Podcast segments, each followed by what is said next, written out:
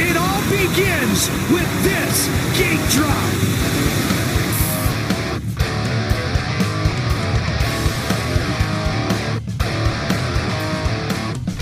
Hello, everyone. Welcome once again to the Power to the Ground podcast, your home for everything motocross, supercross, and dirt bike related. I am Steve, joined as always by Jesse. What's up, Jesse?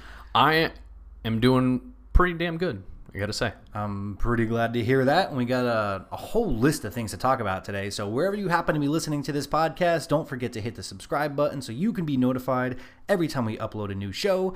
Also, don't forget to check out our website, www.power, the number two, theground.com, to check out for giveaways, merch, and other exclusive web content coming soon. We got some other cool things coming down the pipeline for the website.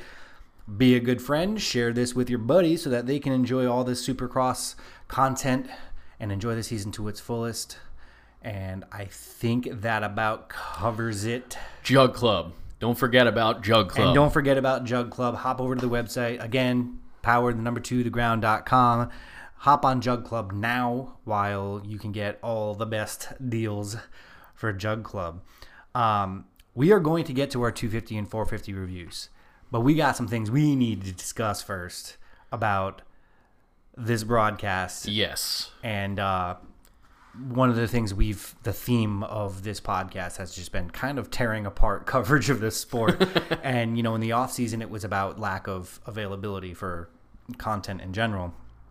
Here, it's a little bit more pointed to the broadcasts themselves. Yes. And first of all, is a schedule. So they didn't air the races live last night unless you had the NBC Gold Pass. Is that I have that correct? That is correct. Yep. So, um, my dad actually is the one who told me about it yesterday. He said, you know, I asked him if he wanted to come over and watch the races, and he was like, "Well, the races aren't on tonight," and I was like, "Uh, well, I have NBC Sports Gold, so uh, I can watch all of the races live."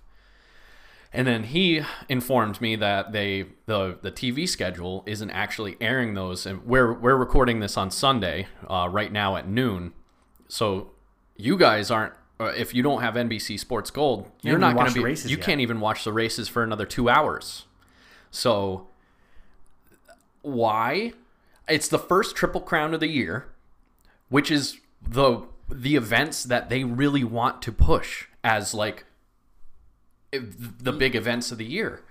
Um, why aren't you scheduling it for live broadcast? And then, you know, the other problem you run into, never mind just completely giving the middle finger to actual fans who maybe can't afford or just don't have NBC Gold Pass and just wanted to watch it live like any other broadcast, um, is the spoilers.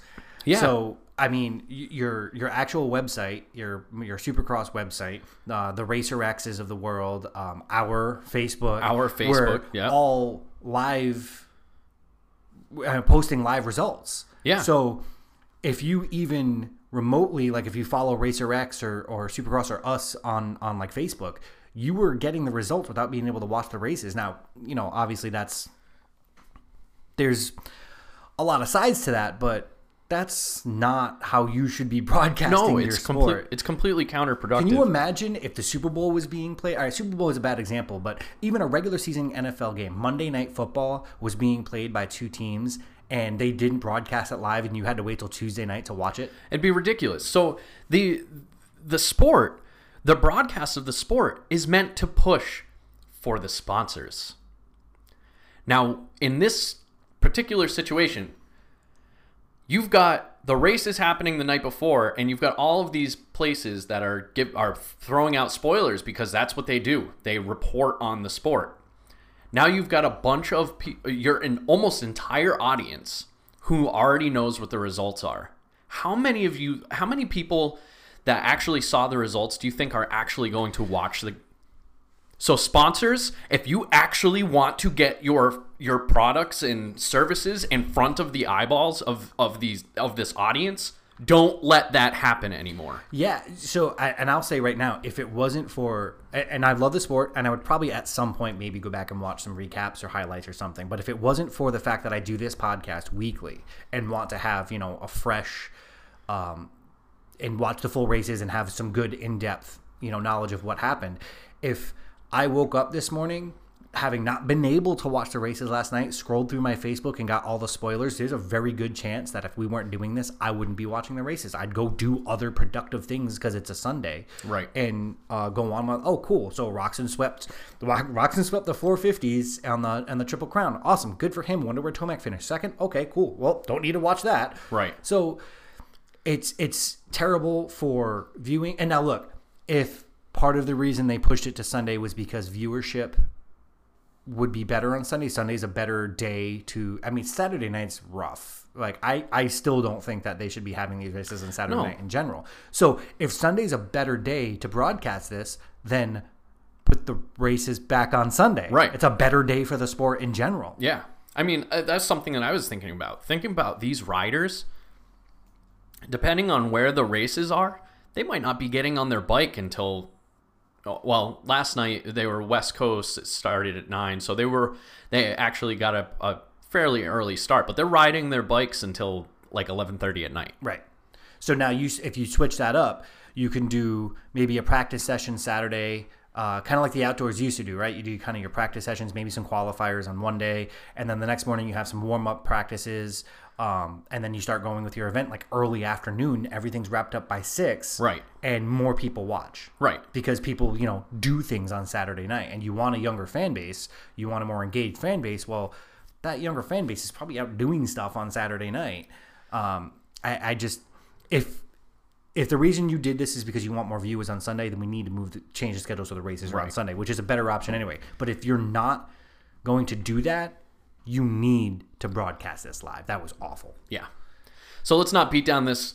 The I mean, this is a dead horse, so let's not beat it too It hard. is an absolutely dead horse. The other part of the broadcast that, um, well, last night Ralph came back. Ralph came back. I know he has a lot of fans in the community. Um, let me just say, as somebody who has at various times in my life been in multimedia and broadcasting and paid very close attention to different uh, types of broadcast media, Ralph is not good at his job. He is awful. He's like one of the worst broadcasters that the only per the only person off the top of my head that I can think of that's a worse broadcaster than Ralph is Ricky.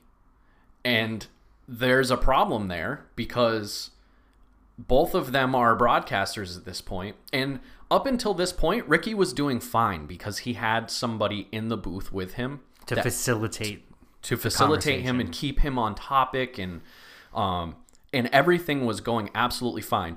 For those of you who don't have broadcast experience, what I want you to do is if you're watching if you're watching the races going forward with Ralph, I want you to compare and contrast a broadcaster in an NFL booth and t- and the and Ralph in the Supercross booth, and I want you to pay attention to one thing, and that is dead air. Dead air is when nobody is talking during the broadcast. It is an absolute no-no in broadcasting. It is one of the biggest taboos in broadcasting. Yeah. Like you, when you when we were going to school, we were taking those radio classes. Like dead air, any amount, you get fired. any amount, like you will lose your job, Right. for dead air. And last night there was so much dead air. It was like 50-50. It was 50-50 dead air and speaking. and even worse than the dead air. um, I don't want to say worse. Dead air is terrible. Um, but just as bad as the dead air is that when Ralph was saying things, and so we're talking about when there's not like maybe there's no passes going on, maybe things are kind of settled down a little bit. Um, it is their job to keep the conversation engaging and uh, fresh because there's not a lot going on. It's like a boring football game, right? Like Right. three runs and a punt, three runs and a punt, three runs and a punt it is still your job to bring a interesting conversation, maybe some analysis. Now, Ricky has the ability to bring some really good analysis to the table. He's the greatest motocross rider of all time. He Right. obviously has that ability, but he needs somebody to point him in that direction.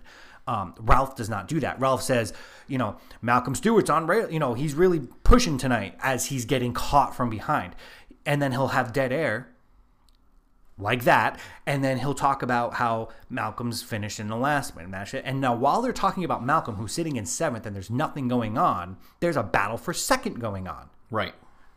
It doesn't yeah, it doesn't make any sense and I'm I'm sitting there screaming at my TV watching the the the the gap between first and second shrinking and shrinking and shrinking and I'm looking at 13th place for some reason because I I don't know, he his daughter took his first her his first her first step this week, and you're still focusing on 13th. Meanwhile, there's a battle in first, and I'm like, what is happening right now? So, and one of the things we talked about was um, I want more analysis, like strategic analysis of what's going on in the race, right? So, you know, maybe having like these time ch- hacks at like the beginning and the end of certain straightaways.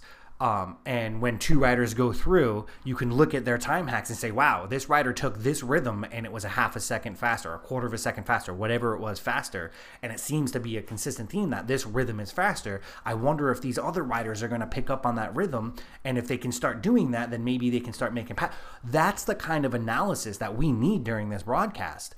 Not, well, you know, um, he's in sixth and it looks like he's making moves and then dead air for 30 seconds and then, yep, so he's really riding well. He looks good tonight. I swear to God, if he says whatever rider looks good one more time, Or is feeling good? or he's feeling good. Oh yeah, so that was the joke, right? you know, so let's let's go down to Daniel. Well, you know, I talked to Rox and he said he's feeling really good tonight. He's excited about the race. Cool, thanks, Ricky. Oh, Ricky said, oh, you know, I talked to Tomac and he also said he's feeling really good tonight. You know, it's like what, dude? Come on. So Give me something more than that. and we got it from one person, One person. There's one. There's one light in the darkness. Will. Will, and that smile So listen, and that accent. uh, it, it, obviously Will is an, an incredibly attractive uh, woman. She is also better at her job than anybody else on that broadcast Right. team. It Like, was- it was- far and away. What I said was it would be like if Tomac went out and raced with the kids on the 50s last night. That's how much better she That's is. how she makes the rest of the broadcast team look. She asks pointed questions, the right questions. I mean, yeah, she'll do a little bit of the celebratory. Hey, just tell us how you felt out there Yeah. and let the rider go. That's that's fine. There's other issues with those post interviews and the sponsors. Um, but the the analysis of the gate picks With Tomac. with Tomac. She said, "Listen, I talked to the crew. Tomac has stuck with this gate, and the reason he stuck with this gate was that it offered him a safer option from." Uh, to prevent him from getting squeezed down the stretch. It's a longer straightaway. It's a longer start than normal. So he picked the inside gate, and that protected him from getting squeezed on either side. Roczen went in the exact opposite direction. Awesome. Give me more of that. yes. More will is always a good thing. Put her in the booth. She needs to be. She just needs to be honestly, she needs to be in the booth. It's like you in college football. You know, in college football, a lot of the times the best athlete on the team ends up being the quarterback, and the reason they do that is because they want the best athlete on their team to have the football in their hands the most amount if they can possibly have it. Will needs to be on air more than anybody else. Yes, Will needs to have the ball in her hands at all times. When when Forkner made that move, okay, try to avoid it. When Forkner uh, was at week one, he made like a, a, a oh the penalty. Remember he cut the track. Yeah. and like. Uh, You know, most people kind of dance around that, blah blah blah. Nope, she went right out and said, "What were you thinking? You just cut off the track." And he was like, "Not ready for the question He because it was so- stammered. he Right. was uh, uh, uh, uh, uh, uh, uh, So, um, in, general, and I feel bad. I meant to look it up and write it down. Uh, the the the guy who did the the play by play for the first few weeks. can't of the remember his name. Um, please bring him back. Yeah. and then have Ricky go down to the back down to the side where he used to be Right. with Daniel. Who does fine? Daniel's not great. He's not terrible. He just is. And the sideline guys is what we'll call them. You know, the the um the foot soldiers down there. They don't have to be super. You know what I mean? Right. It's just I talked to this guy. This is what he said.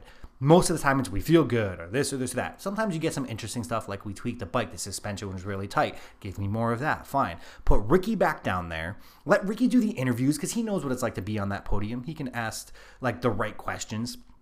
Um, and then get Will up in the booth, not with Ralph because he's terrible, but with the, the the guy who we're gonna have to look it up when, um, so we can bring it up next week. I feel bad now. Uh, but the, with the guy who did the first three weeks with Will in the booth, that broadcast would get at least seventy five percent better. Yeah, absolutely. And it was night and day, night and day from last week to this week. Right, because we're talking about it this week. Right. That's how you know there's a difference. Yep. We haven't had to really mention it the first three Nope. weeks. Yep. Needs to change. Yeah, I think that's about it, man. That's, I don't want to. I don't want to beat this. I don't want to. Again, this is a dead horse that I don't want to beat too much. Um, Well, if we bring I- it up enough, maybe enough people will catch on, and we can see some changes. But Yeah. that Ralph does have his fans out there who are kind of clamoring for him to come back. Uh, I would just ask why, Right. to those people. And if, So- if for you guys out there listening, if if you have a, a different opinion or if you see what we're seeing, please let us know. We've got a chat section on the on the the website. You can hit us up on Facebook or Instagram, DM us, comment on whatever it is that we're posting. Let us know because again, this is a recurring theme that you and I talk about. Um, it, because it it's something that needs to be talked about. Yeah. Um, the sport is unrefined. It is very very unrefined. They treat it like Monster Jam, like you said. Yep. Um, and it's a professional sport. It's not just a a, a fire and brimstone jump crashes. You know, with all that. It's not X Games. It's not Evel Knievel jumping No. thirty. You know, that's that's a spectator like, ooh, cool, ha, okay, it's over. Like, no, this is a sport. This man. is These a serious sport. Right. These athletes uh, have have coaching and they make tweaks and there's strategy involved. There's skill involved. It's not just going really fast over a jump. These guys need to have incredible amounts of skill and endurance and athleticism, And they which take it makes it, a professional sport. You need to treat it as such. Right. So- They take it seriously, and unfortunately, the organization doesn't take it seriously. And because of that, I don't think they take their fans seriously, and they need to be held accountable for that. And that's what we're trying to do here. Yes, and we're gonna get into the fan thing uh, probably next week. Uh, we, we talked a little bit about that, like tre- Yep. treating your fans like actual, you know, knowledgeable people and not like dumb people who don't care about the sport.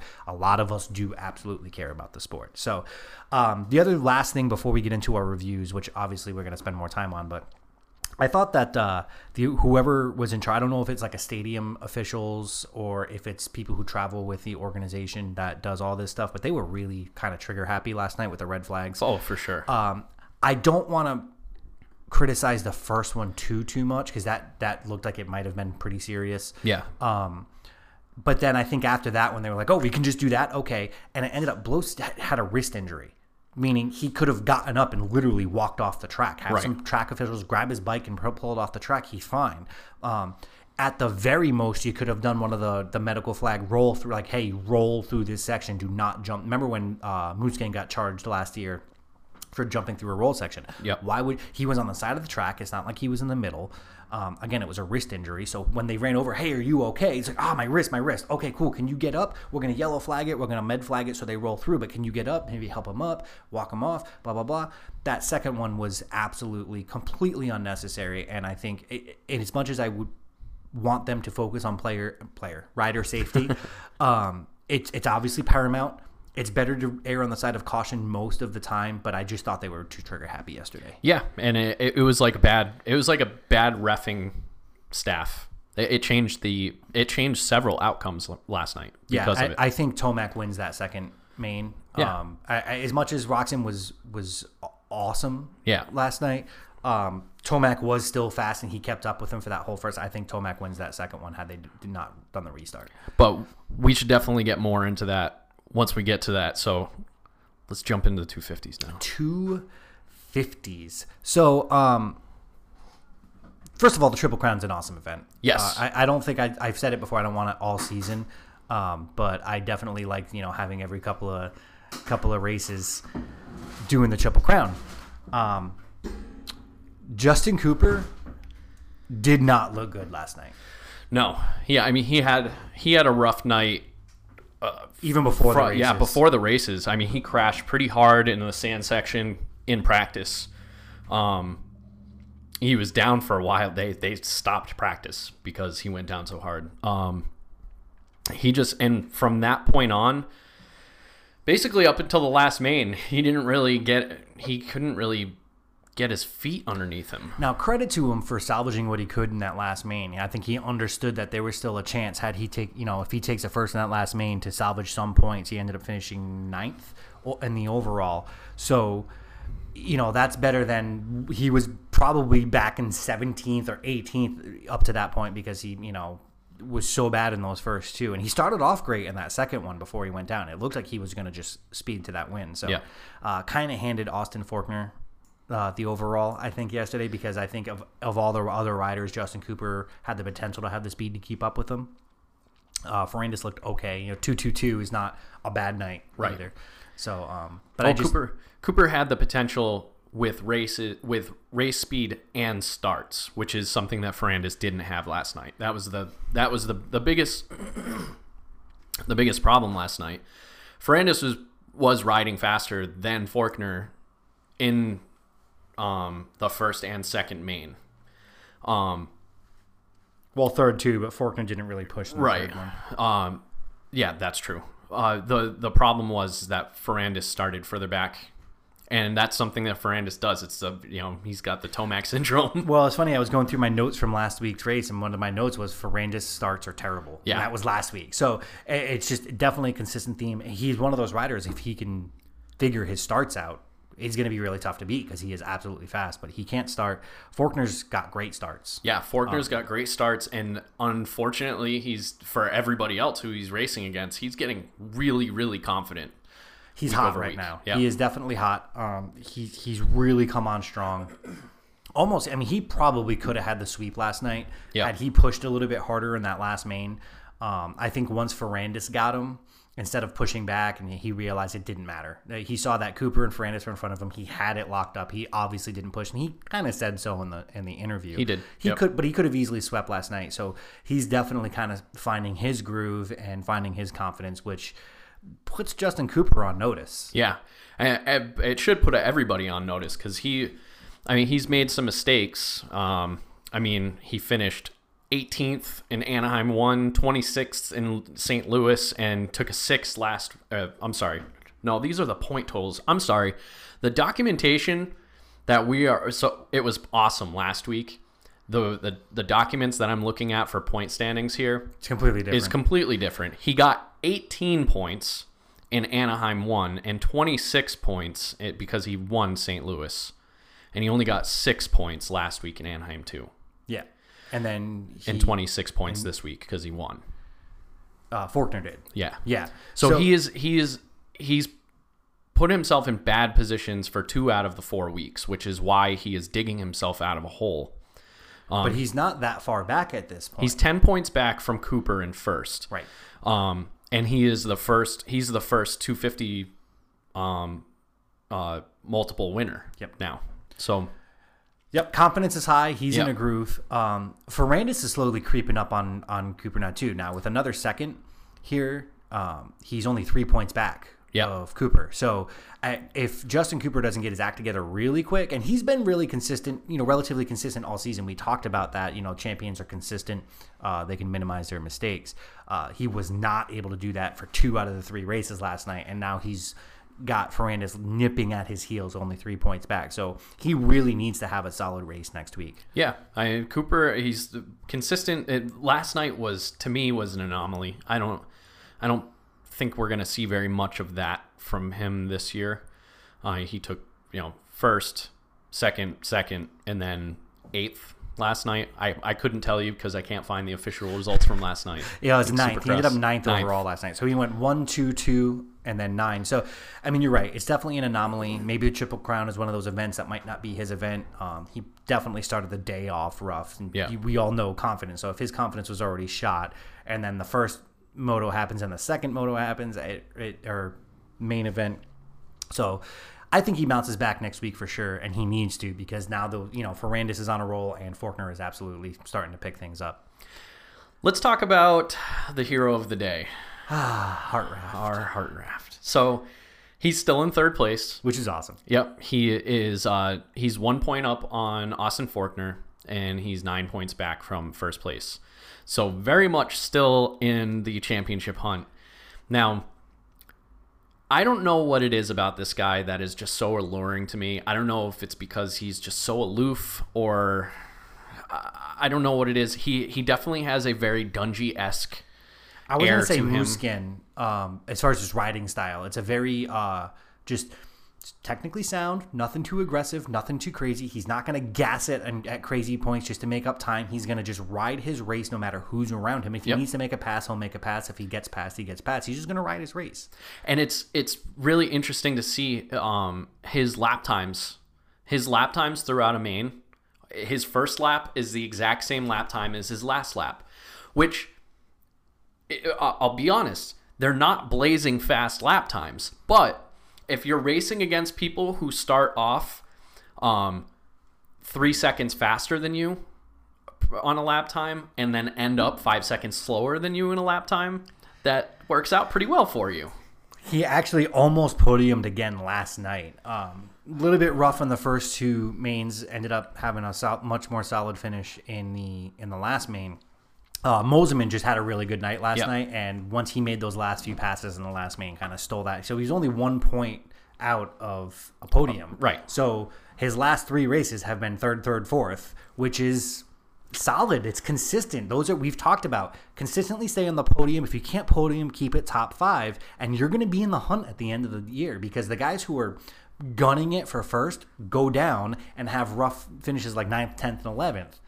Forkner and Cooper have both done it. Ferrandis has probably been more consistent, but his starts have buried him in the pack. Right. So Hartenrath starts great and then just stays up there. Yeah. And that's I don't know. That's all you gonna- gotta do. That's going to keep him in the hunt Yeah. for a decent amount of time. Yeah, as long as he if he just stays consistent, all of these other guys, I'm telling you, man, Forkner Forkner's due for for a big crash here. Like any any week now. So all he's got to do is stay at a safe distance behind Forkner, wait for him to crash and get past him. I mean, same same thing for a lot of these guys. A lot of these guys. I think the only the only person, the only other person in this um in this entire lineup that I'm confident that I'm not just like, all right, when's he gonna crash? Is Cooper. Cooper. And it happened last night, and I, I unless that's the start of a new trend, I don't think that. I think he's something we gotta matured worry about. entirely too much over the course of the past year for that to be a trend. I think he learns from this. I think he, you know, puts it behind him and he moves on. He looked really frustrated last night, but I think his team kind of talks him down. It's like, listen, it's one race. Get back out there, get a podium next week. You're going to be fine. Um, I think Hartenraft, Hart, Hartraft, Heart ramped, Hartramped, heart raft. Heart- Oh, let's just say heart raft. Hartman. Yeah, um, he could the the one thing I would like to see from him, um, because now I am actively rooting for him as well. yeah, me too. Uh, is to be a little bit more difficult to pass. His starts are great, right? He's he's right up there every race. He starts up there and he usually ends up finishing up there. But what I saw last night was when someone was going to make the pass, it was like, okay, see you later, bud. right especially in the case and I, I that's the other thing is like I, I might i might be thinking too far into this but i wonder how much of that is who it is that's passing him because last night i mean i think we made that observation when Forkner blew by him and then Ferrandis blew by him and i'm wondering what's going through his head at that point He's like those two dudes are gonna mess each other up i'm gonna stay out of their way and i'm just gonna let it happen I, I mean, I love that about him, but you can't rely on that, right? Because Right. that's going to end up hurting you because those guys aren't going to go down every single week. Um, and just to give a little bit of a, you know, somebody tries to pass you, make them feel it, make them fight for it, make them work for it. I Right. think just it was just too easy to pass him yesterday once you did catch him, and I just um, maybe maybe that's something he kind of learns down there in the 250s, watching these guys ride, watching uh, Mosiman, who every single time somebody passed him, he had a he had a immediately went back at him. yeah Every every single pass that we saw between Forkner Ferrand, it didn't matter who it was. He got past and it didn't always work. It didn't always stick, but he immediately went back for the pass back. He either made the pass again, like he did on Ferrandis a couple of times, Yep. and then Ferrandis had to pass him again, or he tried, attempted, it didn't work, and then the guy gapped him. But he tried. He had that fire, that fight. Yeah. And if I could see Hartranft do a little bit of that, like, oh, you passed me? I don't think so. Right. It'd be really good for him. I think. I agree. I, it's g- it's going to be really interesting to see what happens. Yeah, we know. Yeah. we know, Ralph. That's why we're watching. But I, I do want to see where he ends up in this championship hunt because I mean we do we have three really good riders here. We've got Justin Cooper, Dylan Ferrandis, and Austin Fork. Guys, we knew we were going to be contending for the championship. But with that said, all f- well, two of those three guys are just spark plugs and could just blow at any point. And we have no idea when it's going to happen, if it's going to happen. Um, so it, it- I'm I'm really looking forward to see where Heartraft falls in that. I think if he can slide into a top three by the end of the season for championship points, I'd be an incredible story that they're probably not going to talk about very Right. much, but we will absolutely yeah, we'll that. make sure that we that we spotlight that for sure. So, Uh, got anything else for the 250s? I think that you know that, triple crowns are a little bit different, so it's kind of tough. Uh, Forkner was solid, obviously all night. Yep. Ferrandis was solid all night, and Cooper had a rough night, and I think that the standings reflect that. Yep. Um, Christian Craig had another rough night. Um, he. Worst luck for that guy. Oh my God. I like. I. I even mentioned at one point, like, at what point do you say, you know what?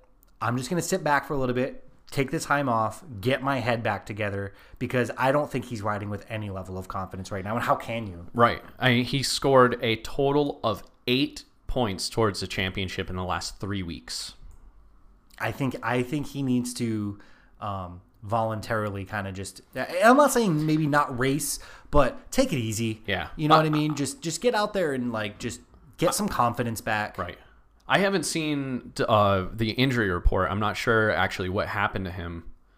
Um, You'll have to take a look. at that. yeah, we'll have to take a look at that. You know, maybe that's a good excuse. If it's not a even it's not a serious one, maybe it's a good excuse for him to take some time off Right. because I think uh, he it's in his head now. Yeah. You know, after the first time, yeah, we'll see what happens. He still tried to come back strong, and then the second time, oh man, now it's starting to get to him. And then the Ferrandis taking him out. I think finally it was just like, this is not your season, dude. Right. This- and and at what point in your head do you just start waiting And it's for that awful. It's awful because he looked great last night, especially through the whoops. Nobody in the 250s is taking the whoops better than Christian Craig. No, he was great. Yeah. He was and that was a deciding factor. Yeah. last night for a, for a lot of these was the whoops. I even said so coming into it. You had mentioned like, hey, there's a really long whoop section at this track, and it was like way longer than normal. And my first statement was that favors, at least in the 450s, Roczen and Tomac, Right. Because they're great through the whoops. Um, sure enough, one two. 16, 16 whoops in that whoop section. yeah, that was crazy. That track was weird. It wasn't. I don't think it was as bad. I liked the layout of the track. Yep. Um, but it definitely was a little bit more dangerous than I think it needed to be. It took a lot of guys out last Yeah, night. and it- slippery. uh, most of it, yeah, it was slippery. I think most of it had to do with the speed, though. Um, the start, I don't. Uh, so we're gonna be uploading this Monday morning, so hopefully you guys have seen the races by the time you listen to this. If not, then uh, let's we'll try to Spoiler alert. yeah, spoiler alert, or we'll, we'll try to, you know, draw a mental picture for you. So there was a huge, huge uh, hole shot in this race. It's a hundred. It was 144 yard, so a football field and a half long start to the first turn. Um, Even that turn was a really wide turn. it was a really wide turn. They did a good job of, of designing it, making sure that there was enough room for all of the riders to get through there. But 144 yards, you can pick up a lot of speed in there. you have to pick up a lot of speed, Right. there. And it was um, that was pretty much I would say the theme of the track is the fact that they they designed it for speed. It was not quite to the point of like Daytona because Daytona is just Daytona might as well be a flat track. Oh, I love watching Daytona. Daytona's fun, It's especially so with, fun especially with the carts, the, the cart shots that they Oh, have going so down. yeah, riding down the street. Yeah. anyway, So yeah, we'll get there. We'll get there. But um, yeah, the theme of the night was speed, and I, they tried to play into it with the um, with the whoop section, which, like I said, was 16 whoops long. Normally they're like five, maybe six long.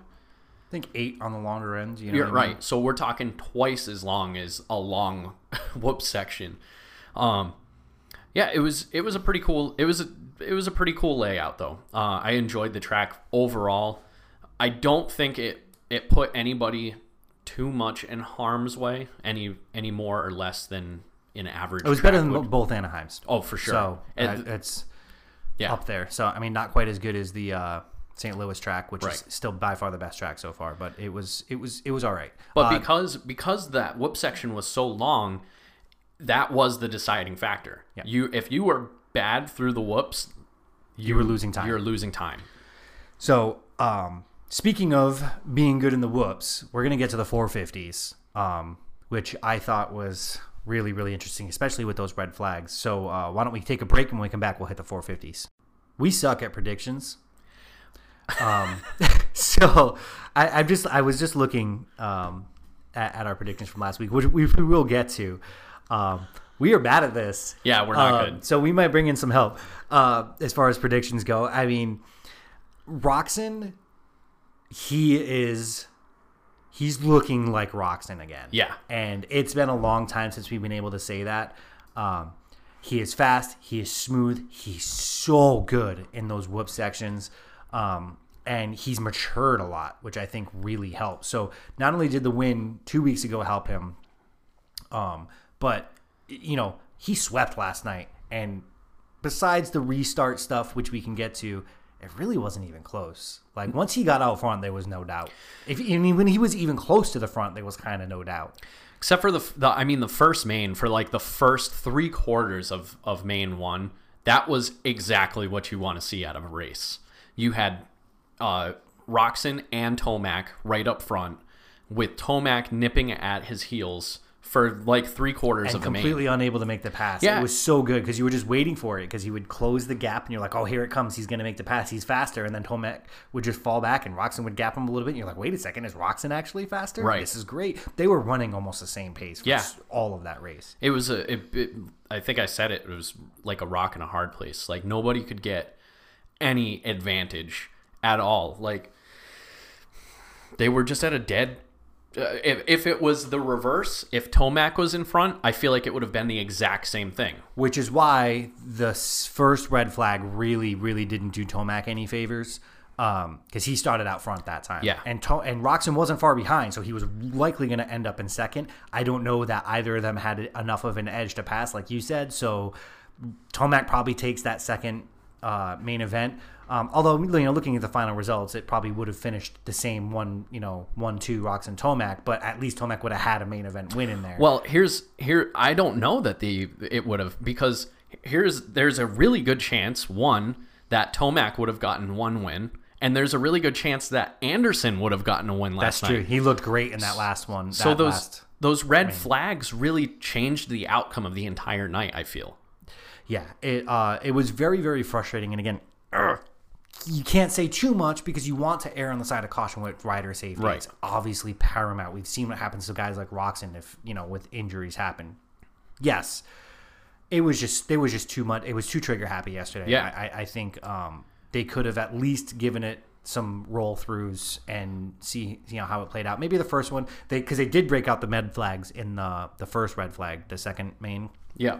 um, and so like they, you know, they hey roll through. This is what you got to do. And I think it was clear. Hey, yeah, this guy's really hurting. Like Right. we, we got to get him out of here. Fine. Uh, that, that first restart, I will give them all the props. That second one was just completely unnecessary. The the first restart for those of you who didn't watch the races was Justin Bogle going down in the first turn after that long long uh, hole shot.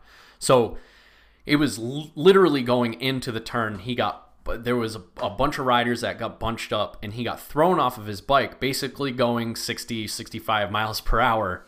And uh, I'm I'm not sure again I haven't looked at the injury reports yet to see what happened to him.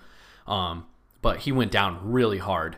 Um, and that one was uh, it was called for but again he was right there on the side of the track and uh, I feel like they should have it, it didn't seem like they were doing any type of an initial assessment on the riders to see whether or not they could get them off of the track before they issued the red flag. Um, and the second one was Blose. Um, it was a wrist. so yeah, it was a wrist. it was a wrist for Bogle. no, for For uh, Blose. for Blose. Like he could have gotten up Right, and walked. but what about. Bogle? I haven't. I'm looking right now. I haven't found anything. Okay. But So, so on the first one, it was in the first turn. Um, I don't know what happened to Bogle. We'll find out, see whether or not they could have gotten him off. But I, yeah, I agree. They were just trigger happy. And in the second one, Bogle goes off. Bogle goes down. Tomac's out front, and very likely Tomac. Uh, I mean, Roczen was got up into second place before they threw the red flag, but Tomac was out front. So very likely Tomac probably wins the second one. And in the third one, when Blose goes down, Anderson had just gotten in front of Davalos. And where were Tomac and Roczen when uh, seventh and eighth? seventh and eighth, I think. Yeah. So they're way range. far back. It's likely that Anderson, Anderson sets sail and those guys are trying to catch him for the rest of the for the rest of the main. And and then we have a completely different outcome for last night. Yeah, uh, I think so. The red flags absolutely played a huge, huge, huge, huge part. We've talked about time and again how important starts are in this sport, and when you make them do five starts in three races, uh, it's excessive. I, I would rather have seen. Honestly, I don't care if it was in the first turn. I don't care if it was in the first two or three laps. I think they should just go with a stagger start. If they're going to do a restart at any point in the race when riders are past the hole shot, Yeah. right? If you everyone goes down before the hole shot, like fine, whatever. But like once the the main pack of riders is past the hole shot, if somebody is hurt and you need to red flag it, stagger start it because Yep. at that point the start is set, and if you had a bad start, you got to live with it.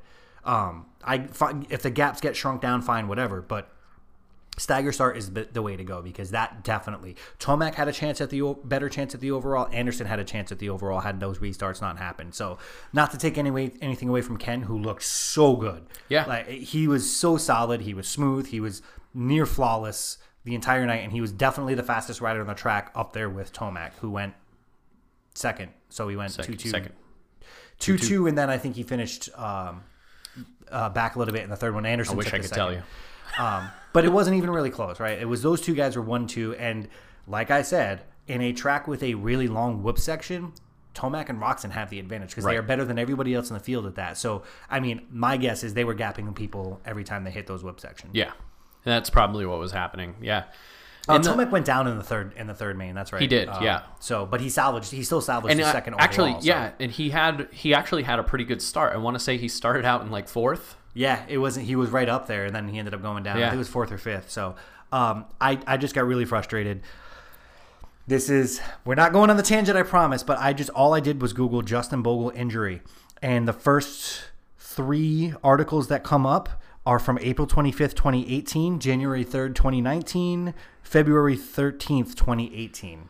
And there is literally nothing on the first page of Google results about what happened last night. So, um, I'm just going to go ahead and say that that's ridiculous, and there needs to be more coverage on this. So I'm still unsure and unable to find. I'm sure by the time you guys listen to this, we might have some more news. So hopefully he's okay, um, and then maybe we'll be a little bit more lenient on whether or not we criticize these red flags. Yeah. I sw- I will criticize that second one all day long. That was completely unnecessary. Let me check the. Nope, nothing. All right, Nothing. never mind. So uh, that's one that's ridiculous. Oh, maybe they don't want to put spoilers out there for people who haven't watched it yet. We are recording this Sunday. Oh, morning. that's foresight. Oh, Yeah. good job. You Yeah. planned that one They well. really did. Oh, this is ridiculous. So I'm, I'm sure by the time you guys listen to this on Monday morning, we'll have some news on Bogle. So I'm going to say this now: if it was a serious injury like we think it is, maybe a broken rib or something like really inhibits his movement, breathing, whatever. Yep, red flag it 100%. If he like dislocated his shoulder or collarbone, get him off the track. Take care of him, obviously. Again, rider safety, but like he's on the side of the track, get him off the track, make him roll through, and move on with the race. Yep. Tomac looked fine. I thought. You know, going through like going through the rest of the reviews, we talked about Roczen looking great. I thought Tomac looked fine. Yep. He didn't quite have the uh, dominant speed that we're used to seeing, and that I thought we were going to start seeing after last week. How much of that do you think is because Roczen is just riding so well right now? I think it's a big part of it. I think uh, Roczen is the only rider out there that on their two, on both of them are having their best days. Finally, finally, it looks like Roczen is the one rider that can keep up with Tomac. agreed. Agreed. Because Uh, look, we've talked about for years when Tomac is having his best day. There has been for years now nobody that keeps up with him. Nobody on his No. best day. If he's if he's riding a flawless race and he's riding his pace, he's gone. Right. Um, we may have seen yesterday Roczen show that he's back, and I've told you I've been watching these two since they were in the 250s. I've loved this rivalry. I've been waiting for this. Right. What we saw last night for a while, and we, I think we're finally going to get it. yeah, because I, I, I'm. I don't. Th- it didn't look like Tomac had a bad day yesterday. No, not at all. But I, I, the thing that I'm questioning is, did Tomac did you know was he on his best day yesterday, and was it minimized by the fact that Roczen was also on his best day, and his best day is just as good as Tomac's best day? I think if Roczen is really back into full form, and that was, yeah, I agree. So I think both of them at their absolute best on their best day are neck and neck because Yeah. that's what we saw for their whole careers when they were healthy. Right. So if that's what we saw yesterday, great. I will say Tomac looked really calm and just very cool and collected after the race. Um, and he gave all the props in the world to Ken. I think it might have been one of those like, you know what? Sometimes the track dictates who's faster. Right. You know, sometimes tracks just play better to certain riding styles and stuff. And I think, you know, Tomac maybe knew yesterday was Roczen's day. He had me. He's like, I, I tried. he's like, I thought I had him in that first that first main, and I just I couldn't make it happen. He was just riding so great. He was fast, but he was very calm when he said it. He didn't look upset. He didn't look like he left anything out on the table. I think I think he's confident that he can still um, be the fastest rider out there, especially if the track works in his favor. So. Uh, if that's what we're gonna get for the rest, I said it. If we get Tomac v Roczen for the rest of the season, one two battling it out, that's a damn good season. I agree. Yeah, and then there's other other things that are starting to shape up now, like uh, Sneaky Anderson, uh, totally under the radar. Uh, he's coming up in the points in the points now. Um, he's he's just always right there. And the thing about Anderson though is it seems like he's getting faster week after week. And He I'm- also seems to pick it up at the end of races. Too. Right. And now, if you look at the Triple Crown as, say, if you were to take it as one race, that last main would have been the last third of the race, and he was he was so fast in that last, Right. yeah, last third, not so much in the first two. So he always tends to turn it on the like the last like quarter of a race. Right. Like I say, it's like he's waking up from his hangover. um, and it just takes time. Just, just- he's gonna get there. It just takes time. Right. But um, yeah, he's just been really sneaky. He seems like he's getting faster, and um, and he he kind of alluded to it in his interview with Will after the the third main. He was like, "We'll see if I can you know get in there and upset one of these guys one of these times." And I don't. I, I'm not going to count that out. I think he's eventually he's going to get he's going to steal one or two uh, if he keeps trending the way that he's going. Yeah, and- and I wouldn't even call it a steal because if Anderson wins, that's kind of expect. He has the ability to win any one of these Obviously, races. yeah. Um, I do think that if you would have, so we, we were just talking about Rox and Tomac on their best days. I think that if Roczen and Tomac are on their best day, riding the way they can ride flawlessly, and Anderson is also doing that, I still think he's third out of those three. I agree. I Um, would agree with that. So to win one, he's got to have one. You know, Tomac gets his typical bad start. Maybe Roczen is not quite having the same cut- type of groove that he gets because Roczen is very gro- a very groove oriented rider. Right, When which is why he in- needs to be up front. Right. If he gets into his groove, he's very difficult to catch. He's difficult to pass, and man, is he fast and smooth. If he needs to um, push a little bit, or if he doesn't, maybe not find that groove, maybe he's fighting the track a little bit, he's fighting the bike a little bit. That's when you'll see him kind of slink back a little bit, hang out in like fourth or fifth. Anderson can steal and win on one of those days. So yeah, absolutely. Um, but it needs to be one of those days because if Tomac and Roczen are are competing with each other, they're going to start leaving everybody in the dust. Right. Uh, another honorable mention. Bam So, Bam I- is on skates, skating backwards right now. Uh, I think the uh, Bam Bam bandwagon may have lost a tire. Uh, it is slowly grinding to a halt because I cannot get on the bandwagon anymore. and it's not like he's doing terrible, but it's just it's back to being a mediocre tier two level rider as opposed to seeming like he had jumped to tier one. Right. And I'm wondering what happened here. Um, I, I, I don't know if he I don't, just, I don't know, wore himself out after the first two weeks. I'm not sure what it is. Uh, I don't know if he's still sick, uh, bike problems, whatever it is, but um, he's still third in the points overall for the season. He's uh, 11 points back from Roczen. He's only three points back from Tomac, so he's very much, he's definitely not out of it. Um, but No, but he has to turn it he around. has, to, do turn it around. He has to start performing if he wants to stay in that hunt. So I said last week, this was a defining race for Barcia. Yep. Because we gave him the sick pass last week, right? Um, for me, this is the one that told me: Does he bounce back? Does he fight? And does he compete back for that red plate again? Or does he revert to you know? Is it after midnight and the pump? You know, the carriage turns back into a pumpkin, and he goes back to being the Barcia we've seen over the past few years. And unfortunately, what I saw yesterday was no fight, no aggressiveness.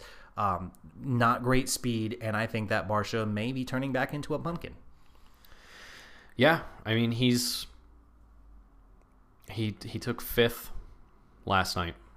Which, Which is, is- where you would expect Barcia to be. Yeah, I think at this because really, when you when you kind of analyze this, you have your your top pack, which for last night because they were shorter races, you could see the top pack. It was completely separate from the rest from the rest, and it was um, because for most of the races, Webb really didn't show up. uh, two out of the three races, Webb Right. didn't really show up. It was six riders, um, and uh, Baggett didn't really show up last night either.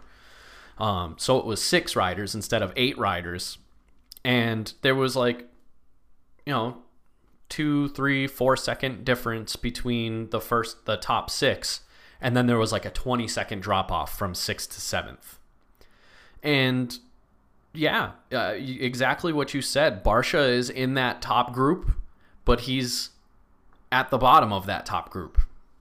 You know, he's I just think he's and he's moving backwards. like He's moving said. backwards, yeah. And uh, he needed to bounce back yesterday. He did not. He still has a chance to bounce back. He can obviously still turn it around. It's still a long season. He's still right there. He put himself in a really good spot those first couple of races, but he needs to turn it on. And I thought this was a defining one. I think the next defining one for him, he's got to take it race by race at this point, and he really needs to start crawling back into it. yeah, he has to. Otherwise, it's over. Like one, I'm gonna say one more week like this, where if he doesn't podium next week, I think I think his championship race is over. I agree. I- I, mean, I thought that about this last race, but Triple Crown is a little bit different. So Yeah. I'm going to give him one more, one more benefit of the doubt. But that's that's the thing, though. You would think that the Triple Crown would work into Barcia's favor because of his riding style. Maybe he just didn't have it. I, I just just don't think he had it yesterday. So I mean, give him one more regular race. Um, you get one more benefit of the doubt, Bam Bam. I wanted to get on the bandwagon, but the wheels are starting to come off, buddy. Let Let's talk about the bandwagon of bandwagons right now. Adam Cianciarulo. He's a rookie and he's doing rookie things. I know, but my goodness. All of you out there who just thought that Cianciarulo was going to be the the second coming, you know what? I don't want to say I, no, say it. were Come on, wrong, say it. say it. Say it. You deserve it. You earned this one. You've Okay. been on because I was on that bandwagon at the beginning too. I I just didn't see it. I mean, uh, and he's still he, he qualified first again. He's a great qualifier. Um, So that to me tells me that he has the skill and the speed, right. but that the inexperience on the 450 with these riders isn't there yet. Um, you know, a lot of people point to he was second in the first race behind Barcia. Um, think about that. It was Barcia and Cianciarulo, but that's because Roczen hadn't shown up yet, and Tomac hadn't shown up yet, and Cooper Webb was sick. Anderson hadn't shown up yet. Like all these guys that we're now talking about being competitors hadn't quite arrived in Anaheim 1. Tomac was like eighth or ninth or something ridiculous. Roczen wasn't really pushing. These guys just hadn't started their season yet, and Cianciarulo pulled off a second, which means he's great, he's skilled, he's fast. Um, and then since then, the mistakes after mistake Mistakes. after mistake, he's getting shuffled back. And when he starts getting shuffled back, I think he starts doubting himself. He starts making more mistakes. Uh, I think he will be a top tier, like top three rider. I don't think it's going to happen this season. No, definitely not. I mean, he's he he is getting shuffled back further and further. I mean, he's got 71 points. He's in sixth. It's 21 points down from first. Um, I think there is a chance that he does steal one this year.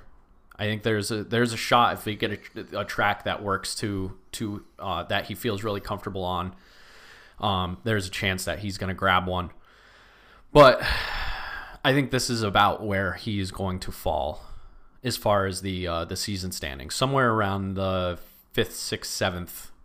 I would say probably seventh because we've already named six riders that when they're on their game are better than him right now, are Right. faster than him, and more consistent than him right now. So I could see him absolutely finishing seventh behind those other guys. Yeah, because you've got I'm behind him right now. So in front of him in the standings, we have Roczen, Tomac, Barcia, Anderson, Webb, and then Cianciarulo. Um, and then right behind him, you have Brayton, Stewart, and Baggett, and Osborne. All right, so he's probably finishing where he is now. I think. I don't think he passes any of the guys ahead of him, but I don't necessarily see the guys behind him catching him. No, uh, I think the only the only one that I think it could have a chance, and it's only, and I say only, with a big caveat, if he can fix the mistakes that he's having, is Osborne. Um, Osborne is in tenth, and I don't think it. I don't think his placing right now is indicative of his performance, it's indicative of his finishes, but it's not indicative of his performances because he has been battling it out with the top guys. He could be competing for a top five right now if he could stay on two wheels. possibly top sure. three. If you, yeah. Right. So, um, no, I, I, I agree. I think Osborne should probably, you know, hopefully he cleans it up because he has that ability. Cianciarulo uh, might take a year. Yeah. I just when he is on, he is absolutely in that group of, of top tier riders. So once I think he figures it out and kind of eliminates those rookie mistakes, he's gonna be the person that I think everybody thought he was going to be already. They just they hyped up the rookie a little too much, and he's making rookie mistakes. You know what I mean? Yeah. Like that's what rookies do. Yeah, I mean, we uh, we did it with Jett too. So Right. Oh my god, I cannot wait for him to be healthy again. me either. And I, I don't think we're alone with that. I think it's industry wide. Yeah. Nobody can wait for Jett Lawrence to come back. And yeah, I'm ju- honestly I'm just as excited for to see Hunter start racing in the East as I am for Jett to come back and start Well, you know racing. he's got to light a little bit of fire seeing his brother get all that attention and be up, you know, where he was before the injury, Right. competing for wins. So um, that's going to be great. Uh, let's talk about some predictions and our failed predictions from Oh, last man. week before we wrap this. This is this is becoming just a, a an anxious time in my week. I've accepted at this point. at this point, I want to try to do well and then laugh at how bad I do. Um, so let's get this out of the way. We both put Heart uh, Hartranft in the top three. So you put him third. I put him second. You were actually pretty close because he finished missed it by one You missed one it. one point in in one of the mains. I got Froggy and tried to put him up in second, and just definitely did not happen for me. I had Justin Cooper winning the whole thing. Uh, clearly, that did not work out in my favor. Um, and then Ferrandis third. So had I swapped Ferrandis and Heart, Hartranft, I would have at least gotten second place. I dumb dumb mistake leaving Forkner completely off my, my podium. Um, but you made the same mistake. you had Ferrandis in first, Cooper in second, Hartranft. So really the same mistakes I did. Yep. Um, and then Mosiman came out of nowhere. and Mosiman came out of nowhere. I don't think I, we wouldn't have predicted that even if we were, you know, uh, experts here. I think um, the mistake we're starting to make in the 250s is just underestimating Forkner. Yeah. Um, I know he's had back and forth crashes and stuff, but when he's on, he's probably the fastest rider out there. So, um, probably a mistake I'm not gonna make moving Make again. forward. Uh, 450s, b- we're fine actually. I mean, I had Tomac and Roczen first and second. Um, switched them and I got you know I nailed it. But I also had Barcia third. So, um, yeah. Yeah. Thanks, Bam Bam. Uh, you had Webb winning, so that was your big miss, right? Okay. My big my big swing and miss was Barcia. You had Webb winning swing and miss, but you had Tomac Roczen second. Uh, really, the big mistake for us there was just putting Tomac ahead of Roczen, Yeah. which isn't really you know that could have gone either way yesterday. So, all right, so predictions weren't quite as terrible as they have been in. Oh, they've been way worse. They've been way worse. Uh, a little too hyped up on Hartranft just in as far as podiums go. Yep. Um, and leaving Forkner off is dumb. So I have already written down my predictions for next week. So you go ahead and give me yours, and I'll tell you mine. And let's not make some dumb mistakes this time. show me yours and I'll show you mine. yeah, that's, that's how it works, right? All right. So doing 250s first. yeah, let's go 250s first. Give me your top three. We're going into Oakland. I honestly, for the for the life of me, I can't think of what the tracks tend to be like in Oakland. Um, so It's not Anaheim, so Right. the whoops shouldn't be too bad. I'm just gonna take a shot in the dark here, and I'm gonna say Forkner one, Ferrandis two,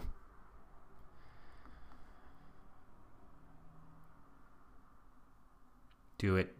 Do it. Cooper three. Ah, okay. So, in an unsurprisingly safe move from both of us this week, our top three are the same minus the order. I have Cooper winning next week. I think he, uh, I think he he showed in that last main event that he's capable of bouncing back after a rough night in that same night. If he can do that last night, I think he can do that after a week of getting over it and practicing.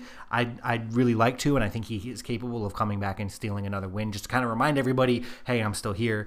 Um, I have Forkner second because right now for me it's those two, and uh, Ferrandis is a is a quiet third. Okay. Um, although I can absolutely see any one of those three winning, and any one of those three finishing second, and any one of those three finishing third. Yeah. Ferrandis, I'm I'm still putting third because of his starts. I think Cooper's great at starting, Forkner's great at starting. So you get those two out front, you have those one, two, and then Ferrandis starts back in seventh, eighth. By the time he makes the passes on the people he's faster than, it's a there's a good chance Cooper and Forkner run away with it. Yeah, I mean this is this is the safe bet, the safe three to go with because they are the best riders out there. Now, if we're talking about season long, um, I think I don't think those are your top three season long. We, we, we, I think the hero. I think in the hero, three? the the hero start uh, is going to place in the top three, and I think it's because those top three right there. It's just a matter of time. One of them's going to crash out. One of them's going to Forkner, yeah, and maybe even Ferrandis. maybe even Ferrandis. They're they're but one of them is going to crash out of one or two races, and that's going to leave that third spot wide open for Hartranft to just coast right into I'm with it. you, buddy. I'm with you, buddy. let's let's go, hero. Hero, Hero. he's the Uh, hero of the day. There goes my hero. That's my hero, not hero of the day. I know. hero, heroes, hero of the day's Metallica song. No, but there goes my hero. I know, Foo I'm no. I'm no, I'm. Four fifties. What do you got? Give it to me. 450s. No more triple crown. Back to normal racing next week. normal racing. No cheating. Looking at my answers. I saw you trying to sneak a peek. I honestly, I think, I think the podium is going to be the exact same as it was this this week. It's going to be Roczen, Tomac, Anderson. So we both went pretty safe. Let's just play it, play it safe now. I the trends are starting to lie out. Yeah. Let's just let's not fight I, against. I swapped Tomac and Roczen. Other than that, we're the same. So I have Okay. Anderson podiuming again. I do think he is starting to come on, and his finishes are great. Um, and my reasoning with swapping Tomac and Roczen is really just that I think these two are going to go back and forth, and I think when one wins, it's going to fire up the other one. And I think Tomac comes back strong. I think he the way he looked post interview, uh, post race interview last night is actually kind of what has me, despite the fact that Roczen beat him three all three races there was just something about the way he carried himself post race that had me thinking he's to come back. He just knew, like, okay, it's on, buddy, and he's to bring it next week. And when he brings it, if he can get a start, he'll get out there. It's to be tough. And I think we're to see this all season long. Is these two, the guy who gets out front is to have the easier time to win the race. And one of these guys is going to have the pace each day. Yep. You know, so I think it's Tomac next week. And that's that's the only reasoning. It could you could swap those top two for me, and I would have like you did, and I'd have no issues with that. I'm Uh oh. switching it up. See, switching it this up. is why I write mine down first. switching it up. All right. Take the top two, shift them down to two and three, and put Anderson at number one. This is going to be the week. This is it, huh? This is that week. Andy Rock Tomac. So you think it's just it's it's his time? He's It's he's that up? time. He's back. It's it's trending in that in that direction. Um, I don't think we're gonna. I I don't think we've seen the last winner of the 450s. Um, I don't think we have either. I just think that um, we're getting into that first. There's usually a few portions of the season where somebody will just kind of steal a few and they take a few in a row, and you know they kind of have a few, and then they'll fade back, and then we'll see some different winners. right. I'm not ready to go there yet, but I I wouldn't be surprised if Anderson took this one. All right. Well, mainly it's just because I didn't want it. It it, it was too safe for me. It's too safe for me. I had to take a gamble. Got to take a gamble. I mean, sometimes safe is smart. That's true. That's true. But there's no uh. consequences here, so I'm not worried about it. Oh, we should have. We should totally have like. All right, we're gonna come up with a point system for these predictions for uh, like how many you get right and all this other stuff, and we're gonna just start. We're gonna start putting some, some something down on it. Like if it's not money, some kind of bet. Like Well, we had we had a game it was awesome how we had it set But up. we we had to do it during the race because it was set up. The way that it was set up, it was.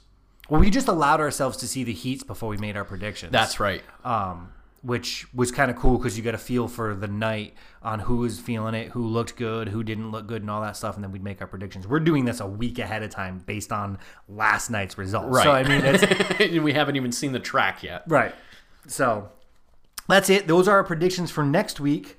Um, going to Oakland, back to a little bit of a normal track. Yep. So it'll be interesting to see It'll what happens next see. week. Thanks, Are, Ralph. are you guys interested? Because I'm interested. I hope you're interested Well, you know, I because talked- you're watching. Well, you know, I talked to Roczen the other day, and uh, you know, he just said he's really excited to go into this race. You know, he's feeling good. He looks good. Bike's good. Um, you know, and, oh, and Dan, how about you down there? So, well, you know, I talked to Tomac and his camp, and his engineer said Tomac is feeling as good as he has all season. oh, thank you for that. You know, and you know, Webb looks really good. It's going to be interesting to see how Webb finishes. That, that is the entire broadcast, dude. There's the zero entire insight. broadcast. Zero insight. It's like what was the the movie uh, Bedazzled Yeah. with uh, Look good, feel good, Yeah, feel good. he's he's a uh, what, who, what's that actor's name? Uh, Brendan Fraser. Brendan Fraser. Brendan Fraser is the big basketball player. who's like, you know, we went out there. I think we we look good, play good, feel good. I think we did pretty good tonight. That's like that's just the entire broadcast, you know, with the exception of when they go down to Will, who's like, well. I talked to Barsh's trainer, and what they said is that he made some tweaks to his bike, and what he did in practice was a little bit different than what he's been doing, or something along those lines. Right. You're like, wow, that's really insightful. Let's go back over to Dan. Well, you know, uh, Webb's camp said he feels really good tonight. Thanks, Webb. It's going to be interesting to see how he finishes.